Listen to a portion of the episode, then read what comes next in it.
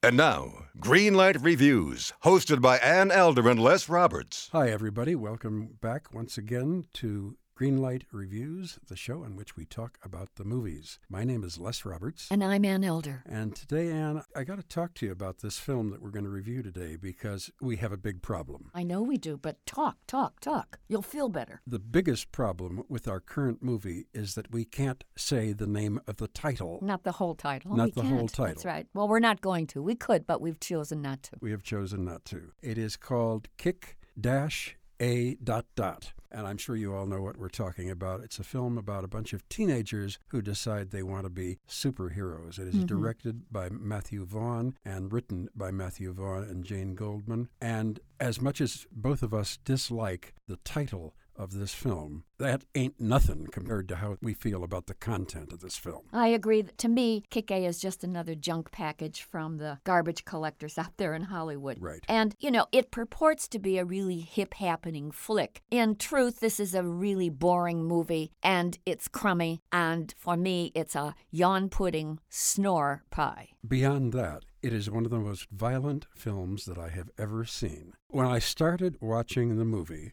and Dave Lizewski, played by Aaron Johnson, decides that he wants to be a superhero. Mm-hmm. And so he gets himself a ridiculous looking costume. He Sends away for a kit. Right. Mm-hmm. And he turns himself into the title character of this Right. film. Right. However, he doesn't think about the fact that mm-hmm. he, as a superhero, doesn't have any superpowers. He can't fly. He's not invisible. Correct. He can't jump buildings at a single bound. You know, none So he's going to get pounded no matter what he does. and That's he's going to look really stupid because he's got a dumb costume on. Absolutely. and he is pounded a lot in this film. And I could even buy that. I can't buy the scenes of torture in this film. Oh, yes. The only actor in this film that I really enjoyed very, very much is a young woman. She's 11 years old. Mm-hmm. Her name is Chloe Moretz, and she plays Mindy, and she turns into Hit Girl. Mm-hmm. And Hit Girl kills more people in this film Right. than Rambo did. Well, incidentally, she's the daughter of Big Daddy,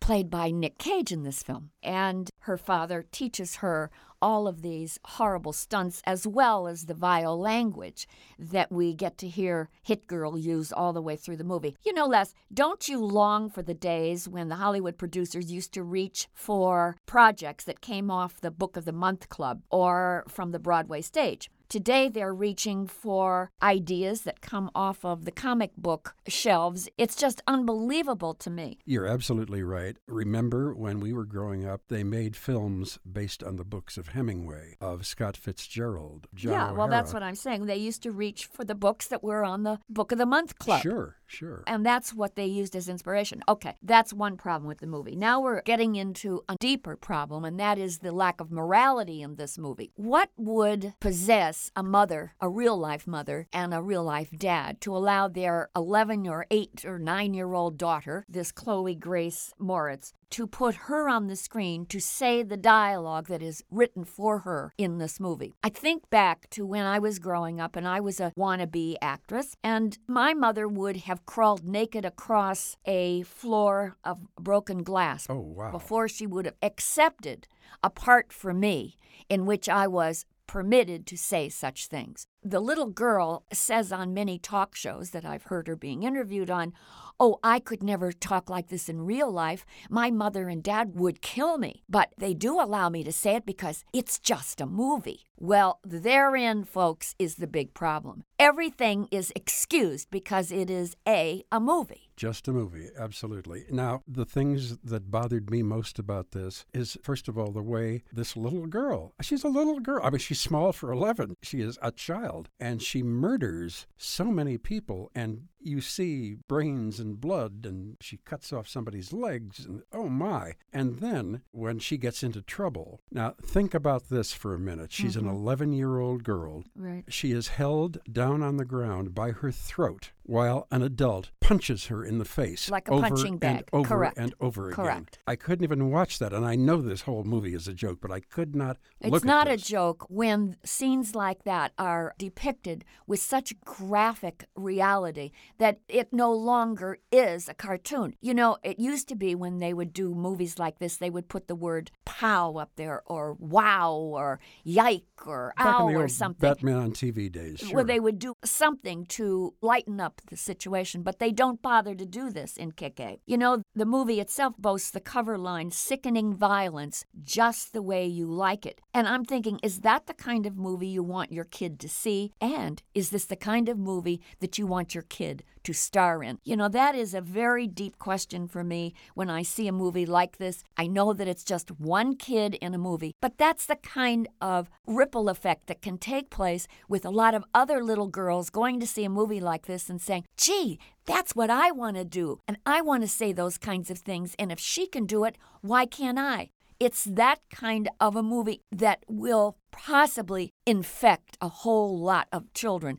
And don't tell me they won't sneak out to see this movie. It's R rated, but somehow those children always see these movies. I know they do. Oh, of course they do. Of course they do. With the exception of Chloe Grace Moretz, who plays Hit Girl, I loathed everybody in this movie. I especially disliked the leading man, Aaron Johnson, who plays Kick A, and his Mm-hmm. nemesis, if you will, Red Mist in this movie, Right. played by Christopher Mintz-Plasse. You know, there's nothing about this movie to recommend. It's really a drag. And I'm sorry to say that maybe I have to put myself on the side of the square generation. It's something that I never thought I would say about myself because I always thought of myself as being a pretty hip chick. But anybody who thinks that this is a cool, with it movie, you know what? I don't belong to the same universe with this person.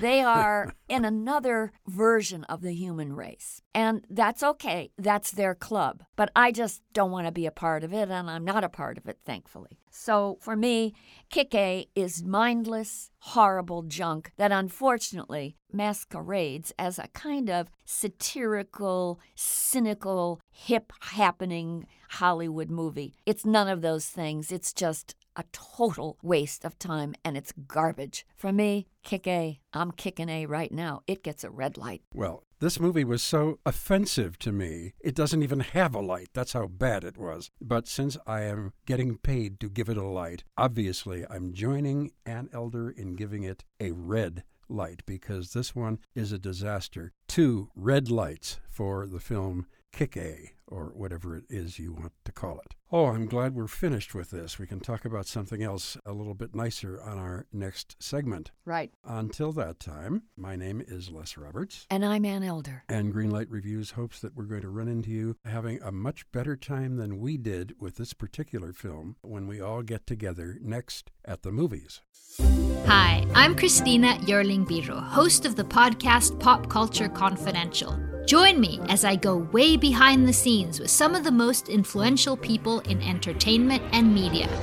Hear actors such as Succession's Brian Cox talk about his favorite characters to play. There always has to be a mystery. The audience have to be in a situation where they want to know what's going on. Meet studio execs like Pixar chief Pete Docter and learn his secret on how he makes us cry. Emotion is our first language. And so many others who are defining popular culture, from Obama speechwriter David Litt to Top Chef host Padma Lakshmi. We don't often think about food politically, or we don't want to, but it really is. Join me. Search for Pop Culture Confidential wherever you get your podcasts.